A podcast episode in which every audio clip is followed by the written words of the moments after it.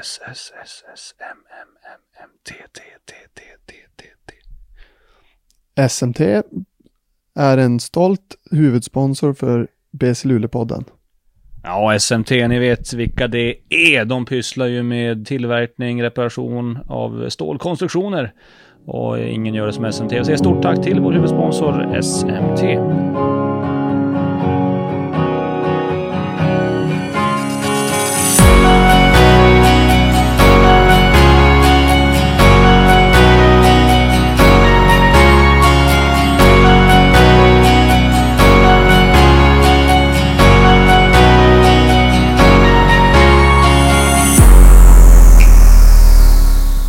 Ja, hallå där basketvänner och varmt välkomna till BC Luleå-podden med mig Max Wik och min gode vän David Keso Nilsson. En gång om året så eh, sammankallar vi trupperna och eh, kör med eh, originaluppsättningen från eh, Throwback Throwback, två steg från Skurholmen och det är, det är idag en sån dag.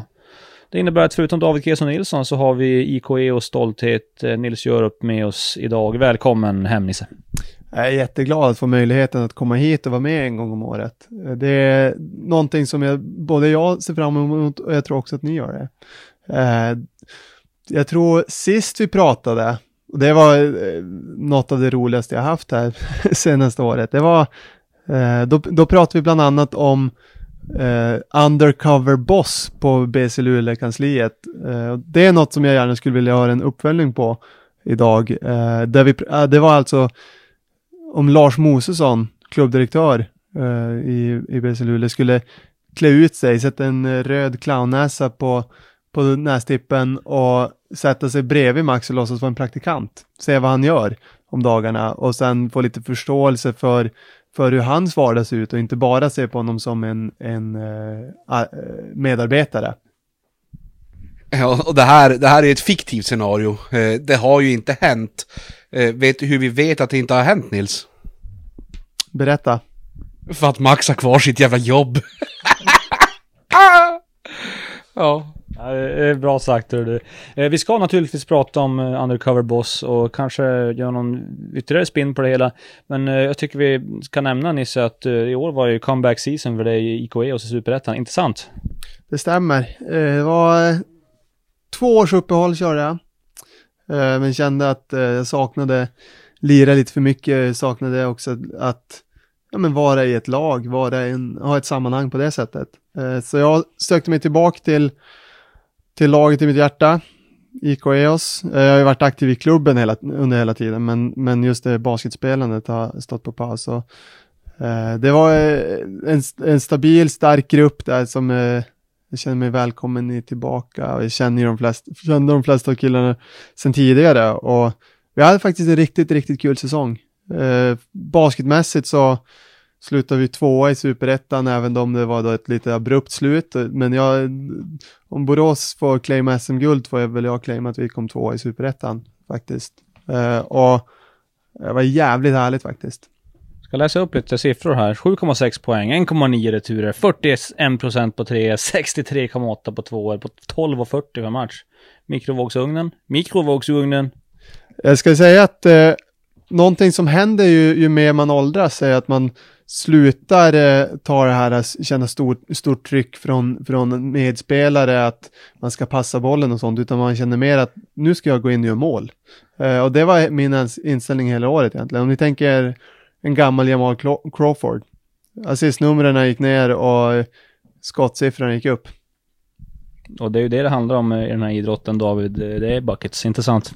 Ja, det är, målet med idrotten är att göra fler poäng än de andra. Och, och det lättaste sättet att, att fixa det, det är att göra svin mycket poäng. Det finns ju en legendarisk match som man helst av allt skulle vilja efterlikna. New York Knicks, Allen Houston. Tror han eh, gjorde 37 poäng, noll returer, noll assist, noll steals och noll blockar. Det är ju no något som jag drömmer om varje kväll liksom. Tänk om man skulle få till the perfect game. Det där är intressant. Håkan Larsson pratar ju ofta om att han hade en match som han aldrig fick eh, genomföra i karriären. Noll poäng, tio assist. Eh, det är lite besläktat. Ja, men där låter det så orimligt. Vad om eh, skulle, skulle han komma fri på en layup och hellre liksom stanna och vänta in någon? Det låter inte som, som riktig basket. Fast ni som du då skulle se en medspelare helt jävla fri under korgen, skulle du då inte passa den för att du skulle få en assist till exempel? Det är aldrig ett dåligt skott om jag, om jag skjuter, i, i mitt huvud. I, I publikens huvud kan det vara, men, men alltså en, eh, min mentalitet är alltid att, att jag skjuter är inte, det kan ju sällan vara fel. Nej, det är helt rätt. Du, det, det är ju sant som du säger. Det, det är lite, ja, nej, bra. Bra tänkt faktiskt. Är du klar för en ny säsong? Kan vi avslöja det här i podden? 99 procent. Det är inte någonting som är påskrivet, men eh, jag har ju en nära dialog med, med coach eh, Chrisse Henriks och, och klubben och jag, jag vill ju spela, så är det. Muntlig överenskommelse. Kul. Exklusivt till BS Luleå-podden. Som du nämnde nyss så var det Undercover Boss senast i BC Luleå. Det blev ju ett väldigt hyllat avsnitt såklart. Eh, hur ser du tillbaks på det där idag? Både nöje på ett sätt, att jag, att jag är glad över att, att vi har pratat om det, men också en viss skam såklart att vi tryckte ner dig lite väl mycket i skiten med ditt yrke. För det är ju någonting som du tar väldigt mycket personlig stolthet i, att du, du eh, även, även nu när det har varit liksom coronatid, inte så mycket material att producera, så går du ändå till jobbet varje dag. Du lägger upp en Instagram-bild varje dag.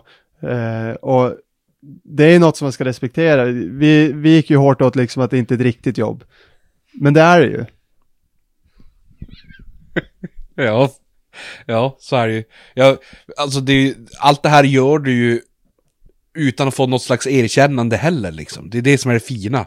Det är som, alltså ibland då gör man ju saker och så får man bara så uppskattning, uppskattning, uppskattning och och du blir inkallad på chefens kontor och bara Fan nu ska vi trycka upp din lön och är det folk på stan bara Fan vad du är duktig i det du gör men, men jag menar du gör det här och du får ju ingenting tillbaka. Det är ju otroligt häftigt. Att du ändå, som ni säger, går till jobbet varje dag och lägger upp den där Instagram-bilden. Kanske lägger på något coolt filter. Jag vet inte vad de heter på Instagram nu för tiden, men det här, något nå, nå blått filter lite här och där. Och så, ja, det var dagens jobb liksom. Det är så jävla häftigt att du gör det utan att få ett uns av någonting tillbaka faktiskt. Ja, Det var det var inte riktigt sant va? Men jag tror däremot om Lars Mosesson verkligen hade testat det Undercover Boss och vi hade ju gärna hjälpt honom att göra den transformationen för att kunna göra det på ett verkligt sätt.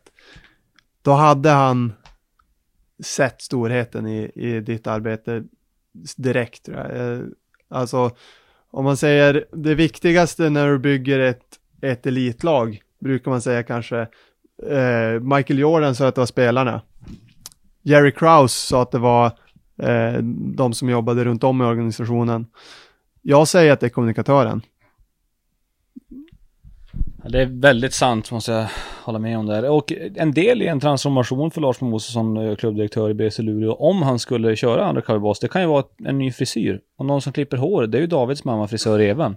Eh, jag undrar så här, hur skulle det se ut om Undercover Boss skedde hos frisör Eva, tror du Nisse? Ja, det är, det är en- alltså en eh, lite eh, fråga jag vill svara på på lite olika sätt. Å ena sidan, hon klippte mig när jag var liten. Eh, jätteprofessionell frisör. Eh, väldigt trevlig salong. Det som var extra bra med hennes salong var att jag kunde, efter att jag hade klippt mig och innan, medan jag väntade på min tur, så kunde jag spela tv-spel med David. Det var väldigt bra. Å andra sidan, om jag får ta det negativa med det hela, Det får du. så, eh, jag vet inte, jag tyckte inte alltid att min frisyr blev så snygg. Det, det kommer ju i andra hand hos en jävla frisör, Nils, det fattar du väl själv. Fan, det är tv-spelet man vill åt. Vad det- Ditt hår blir inte snyggt vars du än klipper det.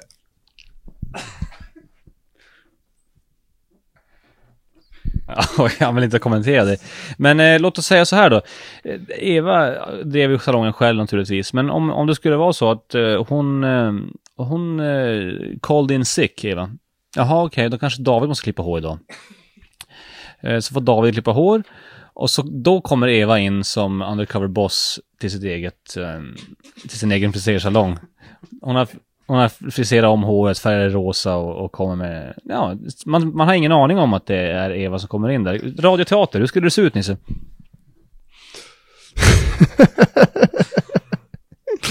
Ja, vi börjar så här, jag, jag, kan, vara, jag kan vara David. Ja. Ja, hejsan. Äh, ska du klippa dig? Ja, eh, jag, skulle, jag skulle vilja ha någon modern frisyr. Eh, vad kostar det? Jag kan klippa för eh, 100 kronor, jag är bara praktikant här. Eh, det är min mamma som klipper i vanliga fall. Eh, jag är väldigt bra på att klippa eh, lockigt hår. Okej, eh, då får det bli lockigt hår. Eh, du verkar ha en fin mamma. Ja, det har jag. Ja, det var eh, något av det starkaste radioteatern jag har gjort så. Ja, det, ja, absolut, 100 procent. Nej, men det, det är ju lite svårt att köra undercover boss när man är, om man är, driver eget företag själv. Alltså det går ju som inte riktigt. Eh, Det blir ju ingen överraskning för Eva. Eh, Och det blir ju mer, det blir mest någon form av monolog. Eh, De pratar med sig själv och jag har svårt att se hur det ska fungera faktiskt. Men om hon, hon skulle ju eventuellt kunna praktisera, komma in som låtsaspraktikant på Luleå Baskets kansli. Och följa David en dag. Och det, det tror jag hade kunnat bli des, desto intressantare och mer oväntat. Undercover mom. Ja, oh. Jävlar, det är en bra idé. Det tror jag faktiskt hade varit lite, faktiskt på riktigt kunnat vara bra tv. Eh, Cutting edge. cutting edge. Vi vet ju att hon är stolt över Davids, eh, alltså yrke. Eh, tycker att David gör ett bra jobb, men, men hon tycker att David också förtjänar mer erkännande, tror jag. Och det skulle vara kul att se henne liksom, eh, se hur, hur mycket folk respekterar honom här runt omkring faktiskt. Kanske att hon tar, hon kallar in Robin på ett möte och skäller ut honom. Sandberg, alltså head coach. Nu måste du ge mer utrymme till David. Precis. Eh, och, alltså in all seriousness. Nu, nu har du skämtat mycket, men han... David Nilsson. Keso, Sider, Keso-kissen. Gör ett enormt jobb. Inte bara i Luleå Basket utan också i hela Basket-Luleå. Han är en av de få, eh, av den, om man säger av den gamla skolan som faktiskt vill göra jobbet och inte bara eh, eh, rita riktlinjer. Han är ute på golvet. Han kör extra träningar med unga hungriga spelare och med äldre hungriga spelare. Med alla som vill. Och han tvekar inte att ställa upp på extra träningar med ungdomslag. Han hoppar in och hjälper med dig Max, han har hjälpt många gånger och även andra. Han ställer upp och uh, var med på eh, uh, EB-sammandrag. Där ute syns. Han uh, uh, kör uh, sitt U19-lag här i Luleå Basket. Uh, Coach clinics. han gör faktiskt så mycket som man kan tänka sig att en basketmänniska ska göra, en basketcoach ska göra. Och han, han är värd, alltså, det finns inte en, en lön som skulle vara för hög för honom. Ja, Jag har alltid sagt att David är en sån där från ax till limpa kille. Jag tycker också det. Han får saker gjort helt enkelt. Han, han förverkligar idéer som många andra har. Och det är något som jag tycker blir mer och mer sällsynt nu för tiden. De, de här, den här typen av ledare som verkligen vill, vill lägga in tiden och inte håller på att skylla på att andra ska göra det eller att, att, att andra inte gör sitt. Utan han gör sitt och om det är någon som släckar efter då täcker han upp för det också. Och kräver inte någonting tillbaka heller. Nej, det är en annan av hans, hans fina sidor.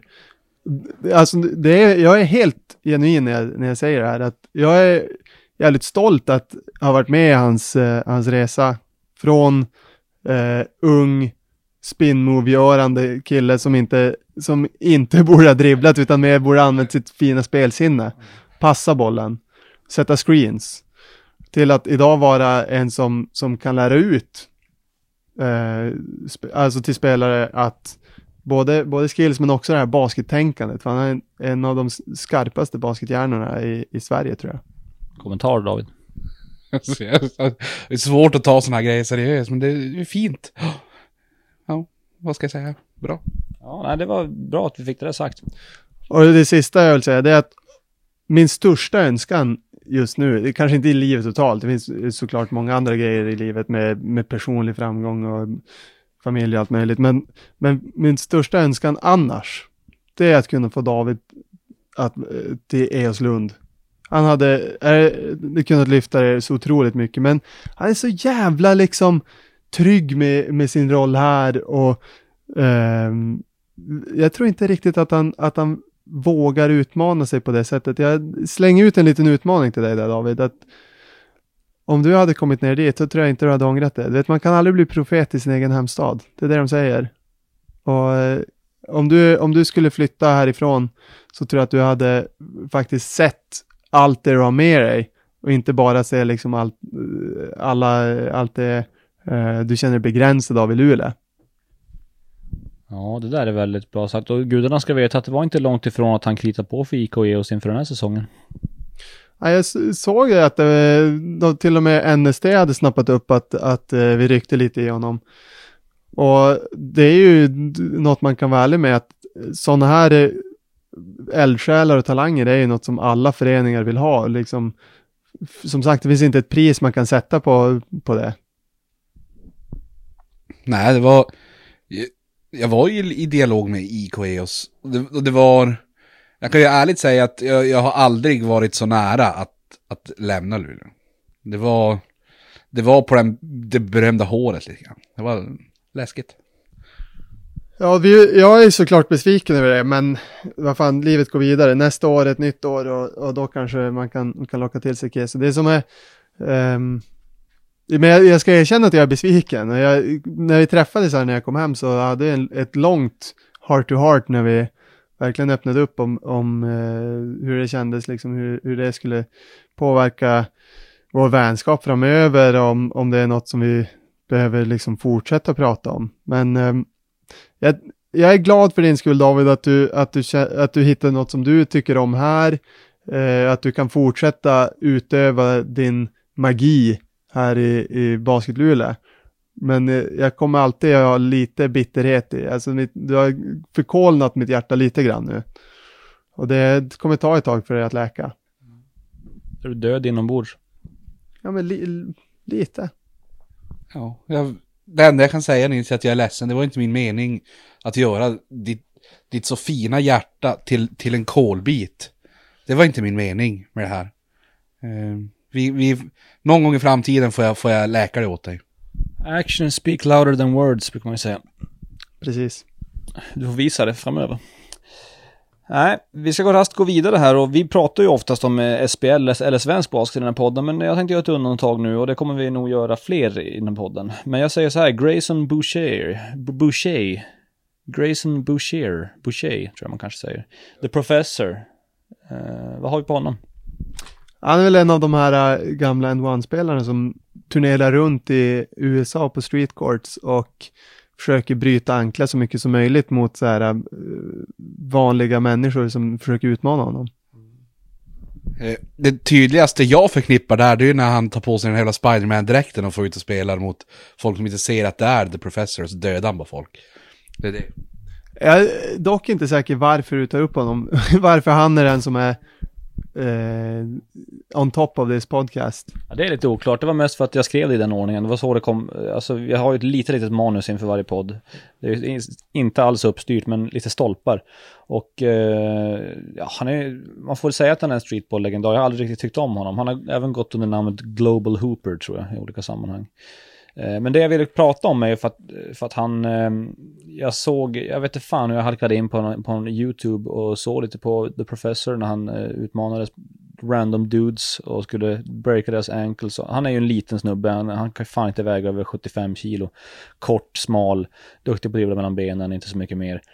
Eh, och då, klippet jag kom in på då till slut var varför är inte The Professor i NBA? Och han, han själv svarade frågor på, från folk. Och så var man tvungen att bläddra sig 9-10 minuter in i klippet för att han skulle besvara det här då. Och hans stora svaret på frågan var väl egentligen att det var politik, sa han. eh, vad tycker vi om det svaret? Det, jag tror det är hans sanning. Eh, jag tror att, jag har svårt att se vad den här politiken är, om det är att han har satt sig i kläm med någon högt uppsatt eh, NBA-chef eller om han är LeBron James eller något sånt. Men annars låter det orimligt att det skulle just vara politik som står i vägen om man är duktig nog basketspelare. Var, han menar att det var för att han, han var tidig med att börja bli proffs med en one mixtape och resa runt med dem, blev förknippad med streetball och liksom de vill inte ha streetball i NBA nu för tiden säger han. Då är det bara massa streetball i NBA. Eh, då så var det inte accepterat och det blev inget. Det talar ju ganska mycket emot att eh, Ray Alston hade, hade han 12, 12 säsonger i NBA eller någonting sånt. Eh, det låter inte riktigt som att han har vatten på den kvarnen helt och hållet. Eh, jag skulle för övrigt vilja säga att det är någon som jag föredrar att se eh, spela, göra de här grejerna som, som The Professor gör, det är ju Bone Collector. Han har ju en, framförallt en fantastisk Instagram-kanal där som bara är klipp när han gör i stort sett samma sak, men också matchar upp mot lite bättre, alltså så college-spelare och sånt och uh, får dem att se jävligt dumma ut. Ja, det är imponerande. Jag kan ju annars tänka mig att politiken ligger i att, att lagen vill vinna matcher. Det måste ju vara en politik, liksom. Det måste ju vara deras drivande kraft. Och, och det går inte att genomföra den politiken med, med spelare som bara står och dribblar mellan benen och gör coola saker. Jag har gjort lite research på eh, proffskarriären som han har haft, Grayson Bush. Jag tror att han har spelat junior college och han, jag tror inte han har spelat på NCAA 1-skola, har han inte heller varit. Eh, men han, eh, han spelade någon, någon säsong i det som kallas för CBA och det var inte i Kina då. 07-08 med laget Atlanta Crunk. Eh, det är oklart vad det här är för liga. Ja. 4,5 poäng, 2,3 assist, 20 minuter och 13 matcher. Jag vet inte riktigt om han var redo för NBA. Det låter som att det är politik i mina öron. Eh, och jag skulle säga att när vi ändå pratar om sådana här politiksaker, också politik, på samma sätt som det höll honom från NBA, är det det som höll Max Wik från division 1, skulle jag vilja säga. Det är också vad som höll David Nilsson från division 2. Eh, det, är, det är liksom det är oftast gubbar där uppe som sitter och tar de här besluten för att, bara för att de ser någonting. De såg Max tatueringar och tänker, det där är inte en kille som vi vill ha i, i ett division 1-lag och representera oss. Eh, och samma sak med David Nilsson när de såg hans jävligt starka vader så tänkte de att de, kan vi, de är inte säkra att springa runt på, i, i vilka hallar som helst runt om i Norrbottens län. Det är väldigt bra sagt och 100% sant. Eh, jag vill även flika in där att professor fick också frågan eh, Vad hade du gjort idag då? Om du fick frågan på ett NBA-lag, vi vill plocka upp dig, vi vill ha dig. Då hade jag sagt nej. Jag tjänar för mycket pengar på, på att vara streetball-legend och det, det blir ingenting. Jag vill inte spela NBA, jag behöver inte det. Rimligt, det är det enda jag kan säga. Ja, jag ville, bara, jag ville bara att folk ska förstå att jag tror inte ens att Grayson Boucher är bra nog att spela spel här faktiskt. Nej, alltså, men det, det, det är också lite som alla sådana här folk som blir sådär bra på saker, är de inte lite sjuka i skallen liksom? Kanske. Eller sjuka i skallen, men jag vet inte, men, men det är... Ja, jag, vet, jag vet inte vart jag är på väg med det här, men, men jag, jag, är inte svinchockad över att det låter så här. Men som du säger, jag tror inte han hade kunnat spela i spel här. Det hade ju inte varit, det hade varit no shame för honom att säga att nej, men jag kan inte spela NBA, men jag är bra på det här istället. Men jag tror att han lever med ett jävla komplex över att folk har sagt att du spelar inte riktig basket, du är streetspelare. Det, det ju mycket och det minns man ju från den här tiden när And One var, var ganska hett. Vi var kanske någonstans tio år gamla. Det kom ut And One Mixtape 4.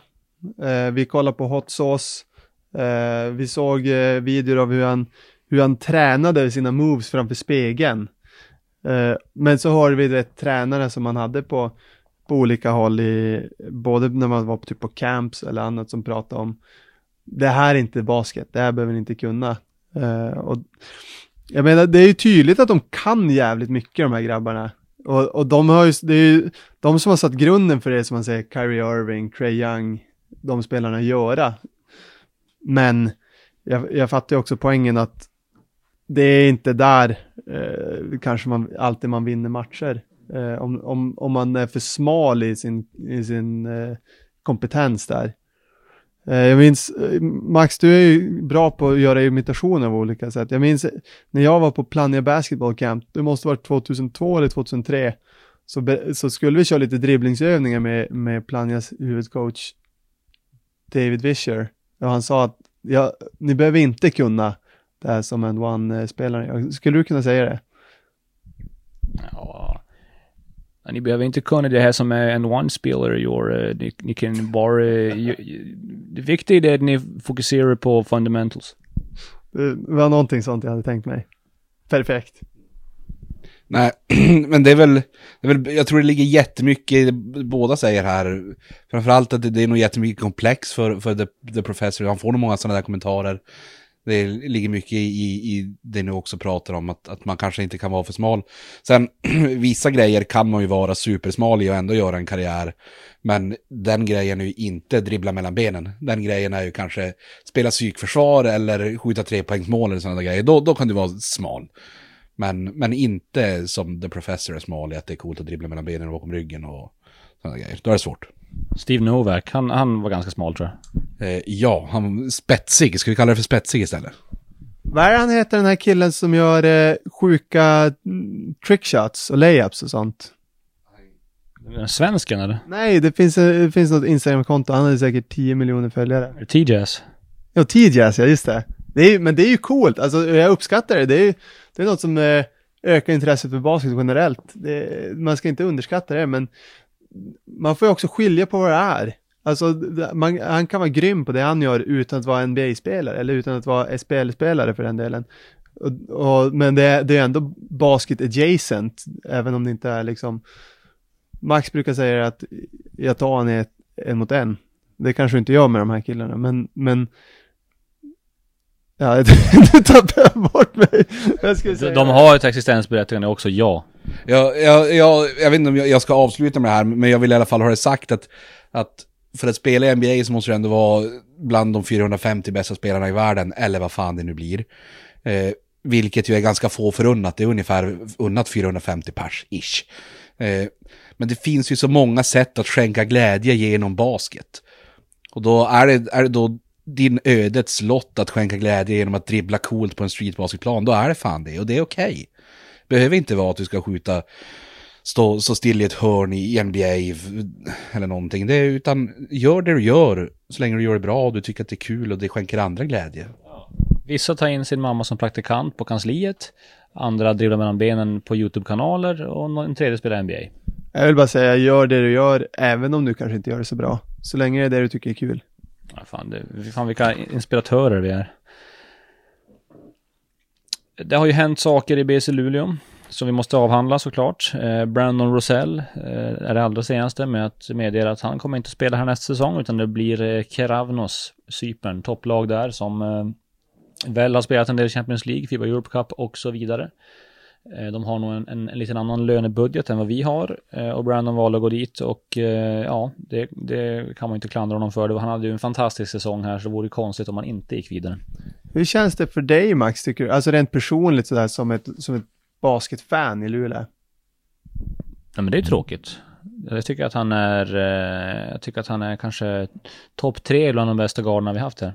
Kan jag säga eh, någonsin. I alla fall sen så länge jag kan minnas, sen eh, ligans start. Så att eh, tråkigt men eh, förståeligt. Eh, där, jag håller helt med om topp tre. Eh, jag tycker också det är viktigt att poängtera här, för att man ska kunna vara egentligen topp tre kanske på någon slags lista så måste man ju ha vunnit där man är. Och Brandon har ju faktiskt vunnit ett Championship här och, och spelat på hög nivå väldigt länge. Det finns ju vissa spelare som folk hävdar är bäst någonsin men som aldrig har vunnit någonting egentligen. Och då har jag lite svårt att se att, att det egentligen ska vara någon som är på, på den nivån. Men, men Brandon han har ju spelat på den där höga nivån och finaler och vunnit SM-guld och ja, äh, tråkigt att se honom lämna men, men man unnar honom det.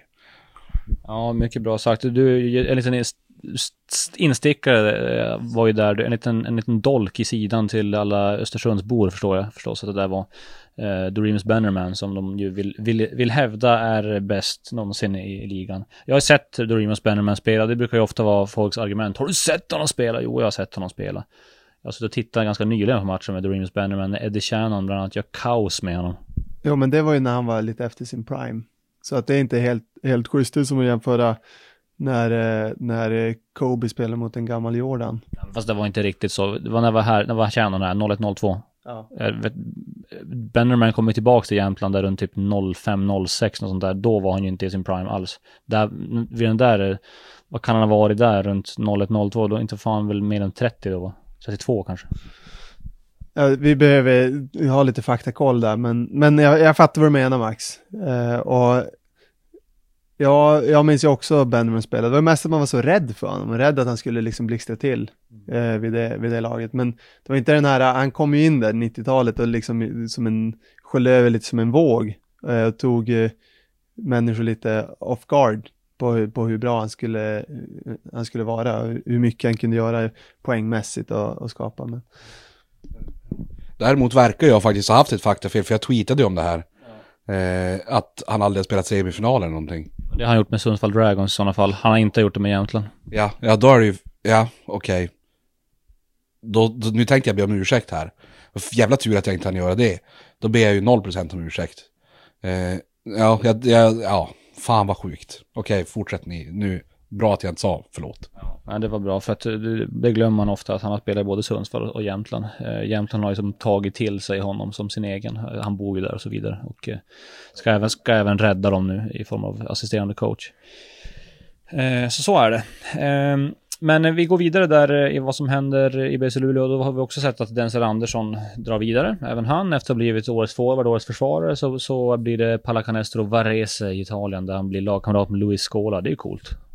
Det är coolt. Eh, Luis Scola eh, var alltid en av de killarna som var bäst på att överdriva kontakt. I, eh, både när han spe, har spelat i NBA och i Euroleague-lag. Ja, det är fan inte, det, det går inte av för hackor.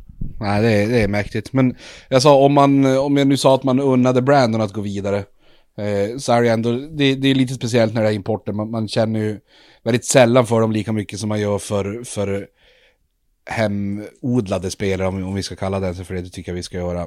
Eh, men där är ju en snubbe som man fan unnar det här, verkligen. Svinkul.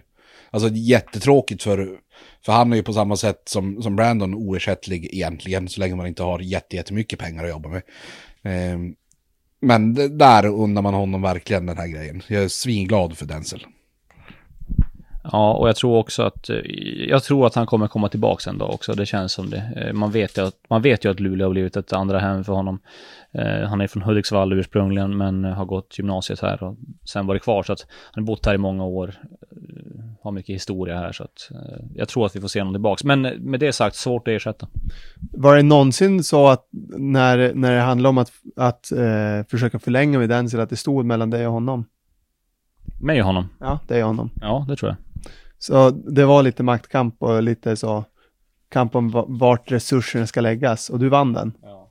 ja men de vet ju vad det betyder, arbetet som jag gör i, i diverse ritprogram och så vidare.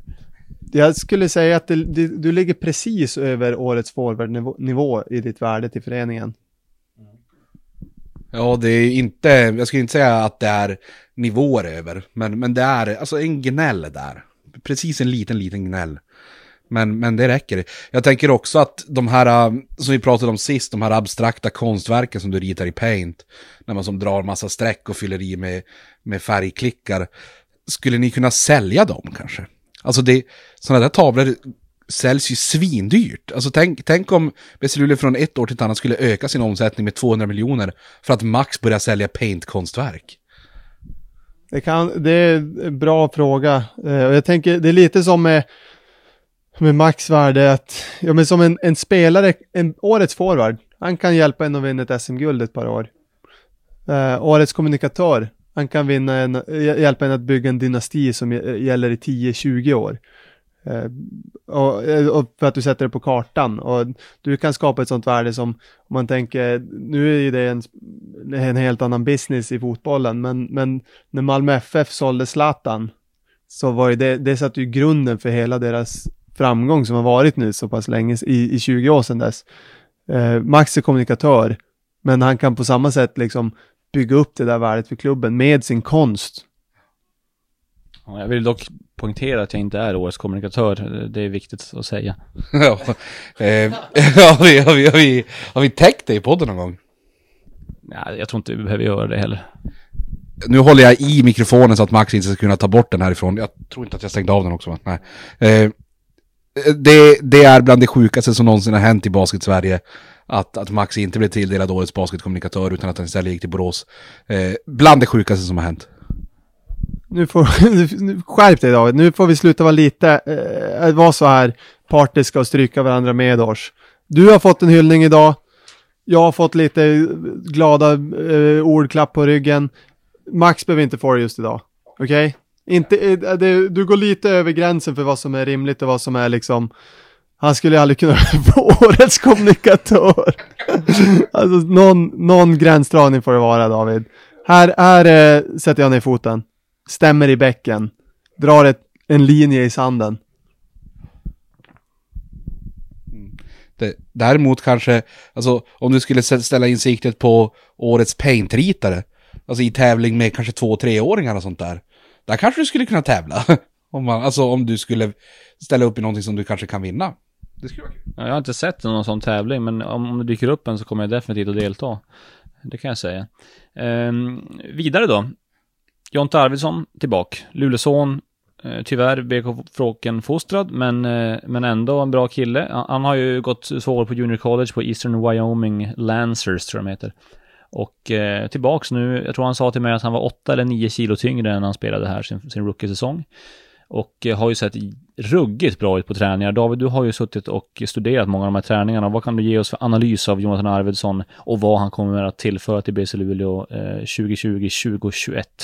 Eh, om vi säger så här, om det skulle börja regna in genom taket på Luleå Energi Arena och om man skulle behöva ställa ut hinkar för att fånga upp vattnet, då, då, då tillför han så jävla många hinkar så att det är fan löjligt. Eh, så, så det är bara att ställa ut dem. Han har 10 000 hinkar kanske, kommer han skaffa under säsongen.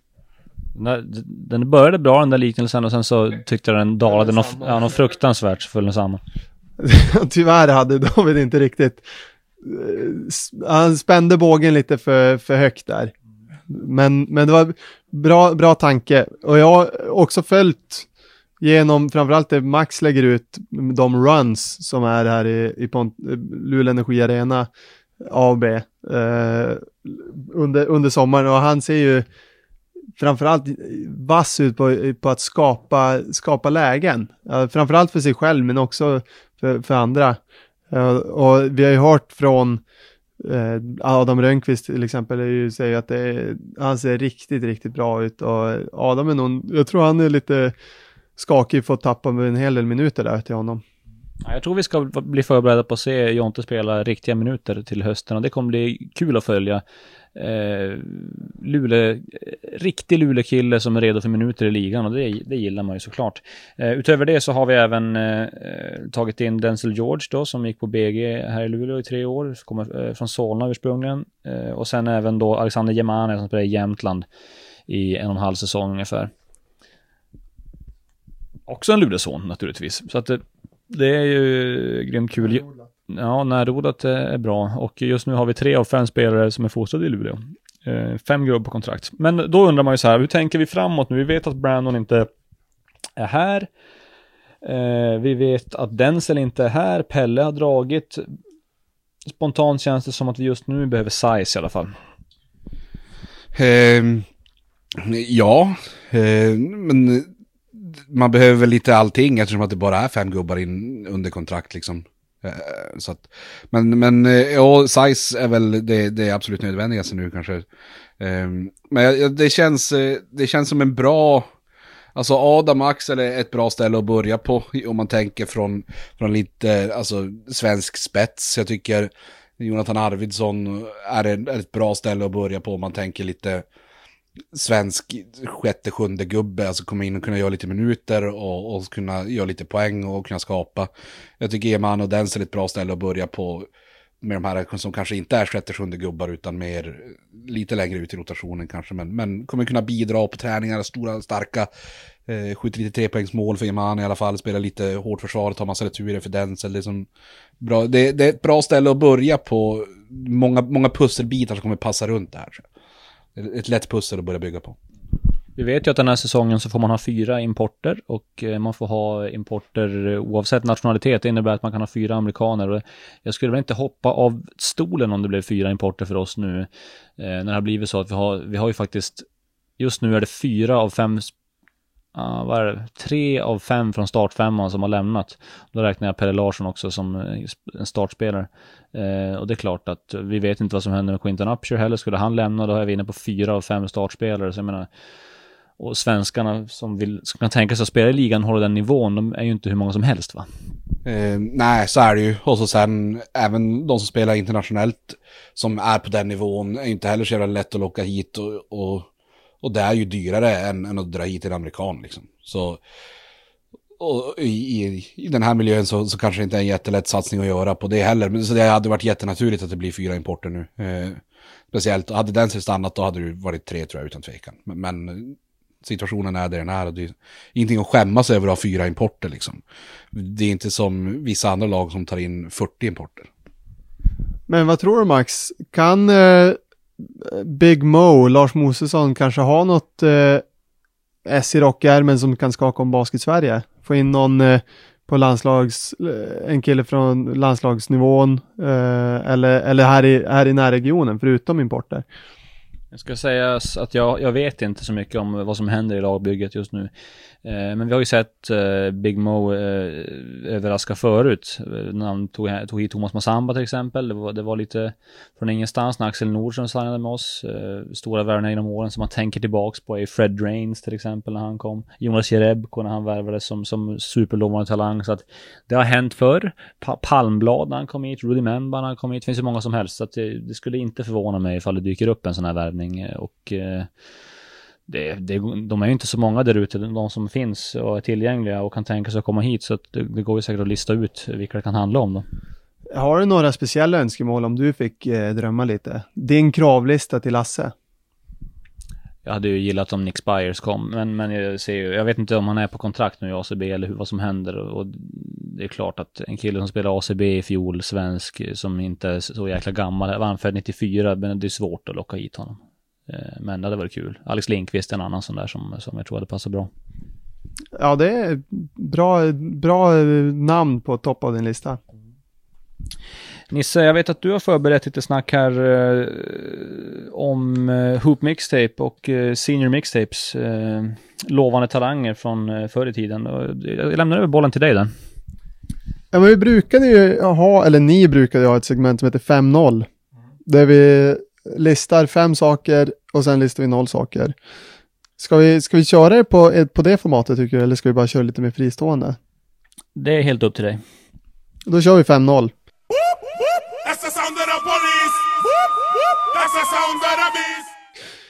Eh, det är ju som bekant tider när man inte kan se så mycket eh, nytt Eh, så mycket sport. Fotbollen har börjat, det är inte så kul att kolla på tyvärr. Olidligt tråkigt i min mening. Eh, men det som det som är på väg är ju såklart att de ska starta upp NBA-säsong.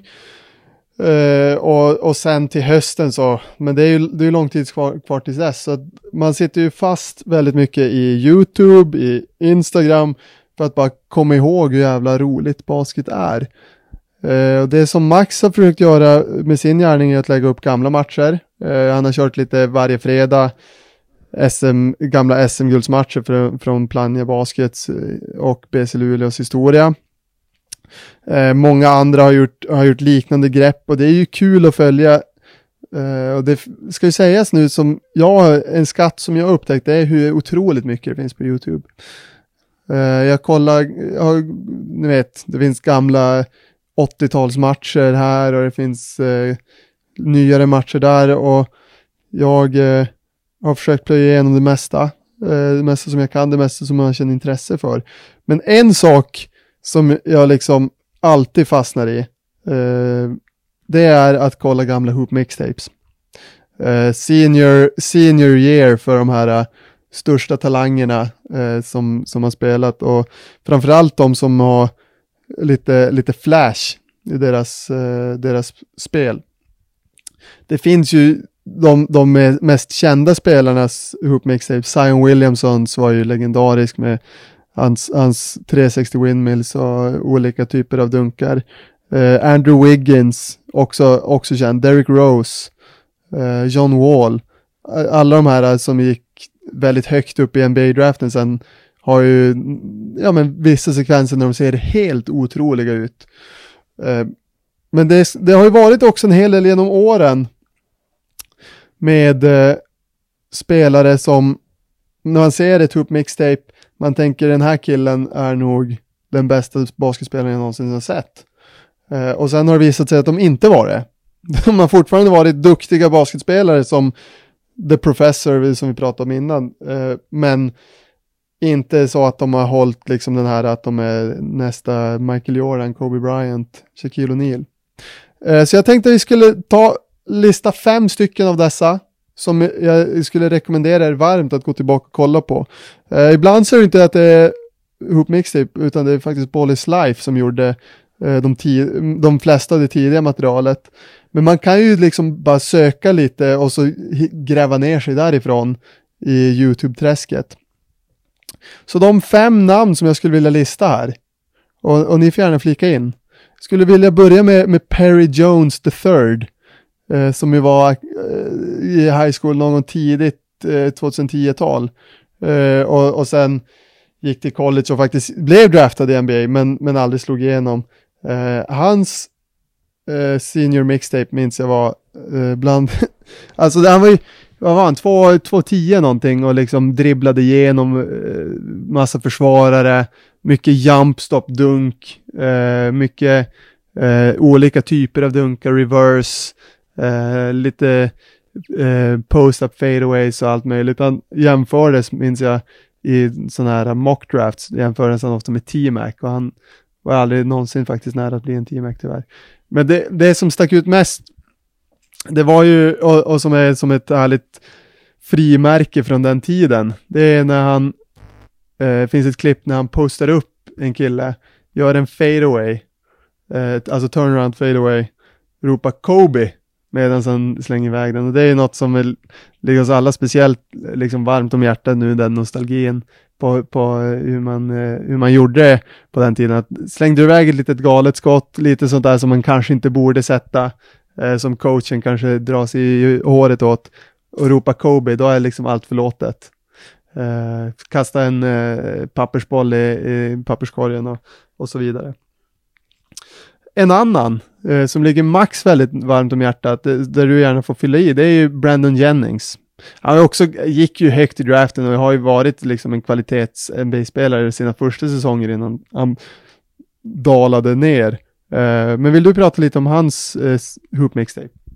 kan jag göra. Jag kommer ihåg uh, hur mycket man gillade Brandon Jennings. Jag vet inte, det kändes som att man, ja, man drog ju på något sätt någon form av likhet till Allen Iverson och jag vet, var lite grann i det här flashigheten då såklart. Allen Iverson var ju någon form av galjonsfigur i, i det hänseendet. Men, men eh, Jennings, han var ju vänsterhänt, hade en jävla slägga, sköt långa treor, mycket crossovers, häftiga passningar och så, och så hoppade han dessutom ruggigt högt. Det såg inte ut som att han skulle göra det, han var så smal, men sjukt vad han flög. Man var ju laddad som fan när han skulle in i NBA. Kommer ihåg att han valde att gå från high school till Italien väl och spela ett proffsår istället för college. Och då, i och med det så dalade han fruktansvärt och hade, hade en Ja, vad hände där egentligen? Han, han jämfördes med Ricky Rubio och det blev ett jävla munhugg där va? Ja, det var väl något sånt att eh, han och Ricky Rubio spelade ju samtidigt då i Euroleague, eh, även om, om de var i olika nationella ligor. När Brandon Jennings sa i en intervju, eh, jag minns inte exakt statistik, men någonting så här, I had like nine points, four assists, he had like two points, three assists. Now you tell me how that went. Eh, det, Jävla bra sagt faktiskt. En annan eh, höjdpunkt med honom som vi är efter hans high school-år, det var ju under eh, lockouten. Eh, när han och Josh Selby eh, gick mycket hårt åt varandra i någon så här, det var inte Drew League, men det var något liknande Drew League eh, sammanhang och det, jag tror det finns kvar på YouTube och jag har sett det, jävligt bra. Jävligt kul att se eh, med, med, för oss som älskar basket. En tredje av de här lite eh, som har fallit ur eh, allmänhetens öga är ju Shaquille Johnson. Han stack ut främst för att han hoppade oerhört högt och dunkade liksom, han var, ja men 1,85 lång, men varenda dunk han har, har ju skallen vid ringen och Han hade kanske den bästa Hoop Mixtape-dunken som jag kommer ihåg. Eh, när han eh, väntar in förs försvararen, tar en studs, stirrar försvararen rakt i ögonen, går upp och trycker den på honom. Landar, stirrar vidare på försvaren som då i det här laget ligger på marken. Shaquille Johnsons eh, senior year Hoop Mixtape kan rekommenderas väldigt varmt. Så har vi två till. Eh, nu har jag lite tappat bort mig här eh, i, i ordningen, men vi har ju pratat om Just det, tack Max. Eh, eh, fjärde, Quay Parker. Det är också någon som du framförallt vurmas mest för Max. Han är, det var inte så länge sedan, det var, det var tre, fyra år sedan som, som han var som aktuell där. Han går väl fortfarande college som jag har förstått. Men det är en kille med framförallt en väldigt djup tomahawk. Och det är något som du alltid har eh, var, eh, brunnit för. Eh, och när vi, när vi brukade dunka på låga korgar, så lite så slamball stil hemma, då var det den dunken som du framförallt föredrog. Även David eh, på den tiden, du, vi, både, vi alla kunde dunka på låga korgar. Och eh, jag får säga att det, det är de fyra som jag har. Jag är ledsen att det inte är en 5 det är jävla, jävla fiasko men eh, David kommer med en, med en femte nominering. Kan du kliva in här då? Eh, nu kommer jag inte ihåg exakt hur, hur förnamnet var, men var det Akil Carr? Eh, han var ju alltså pytteliten. Var han 5 foot 5, 6 kanske? Eh, och vad fan blir det då i, i svenska mått mätt? Eh, eller, det är ju inte ens svenska mått mätt, det är ju fan hela resten av världen förutom USAs mått mätt. Eh, så pytte, pytteliten, 1,20 kanske, 1,10. Eh, han, han var ju, alltså, dribblade som fan, sköt som fan, han var riktigt cool. Jag, jag kommer inte ihåg så mycket mer än att det, det bara var jävligt coolt. Men, men det är det basket gör bäst, det är ju att vara coolt. Ja, men läste här för inte alls så länge sedan om att han typ, eh, han spelade, i, gick i high school där i, runt Washington DC, men att, att de ibland stängde skolor så att folk skulle hinna att åka och se hans matcher. Eh, det säger ju, säger ju någonting. Sen är det ju såklart att vi ska lista noll saker. Tack för hjälpen förresten David. Eh, vi ska lista noll saker också. Och den noll, nollte saken som jag skulle vilja lista, det är ett tips om att se eh, Top 50 College Dunks of all time, tror jag den heter. Eh, Max ska lägga ut länken här i med, när vi lägger ut podden. Det är något som du kan kolla på när som helst. Eh, gärna om du sitter och ha en liksom fin middag med din respektive, eh, lite vänner på besök. Slå gärna igång den här i bakgrunden bara. Så det är svårt att sluta kolla på, på Darwin Hams eh, när, han, när han dunkar sönder plankan och sådana saker. Det är jävligt kul. Ja, det är otroligt bra sagt eh, faktiskt. Stark lista Nisse. Bra innehåll. Um, jag tror vi är ganska nöjda sådär med, med avsnittet. Är det något ni känner själva att ni vill tillägga så här just nu? Jag är ledsen att vi har eh, varit så, så earnest idag. Det känns som att vi inte alls har haft den cynismen och hårda tongången som vi brukar. Det kanske är no säger någonting om att vi åldras. Eh, men jag vill också säga att eh, det har varit otroligt kul. Alltså lite roligare än vad det brukar vara att eh, sitta här och prata med er. Håkan Larsson brukar ju ofta förundras över den hårda jargongen som vi har och minnas tillbaka på sin egen ungdom när han inte alls var eh, lika hård. Ja, nej det är ju... Ibland kan det ju nästan låta som att man hatar varandra. Men det är ju inte sanningen. Nej, det låter inte så. Ja, ibland låter det lite så. Men det var, det var fint idag, det var lite mer wholesome kanske. Eh, vi fick in ändå, det var en ganska bra blandning, för vi fick ändå in någon gliring på Max känner jag. Men det var inte, han blev inte helt nedtryckt i skorna utan det var ändå lite bygga upp också. Ibland måste man göra så, om det är lite skakigt där då kanske man måste riva ner och bygga upp igen sen. Då når man högre.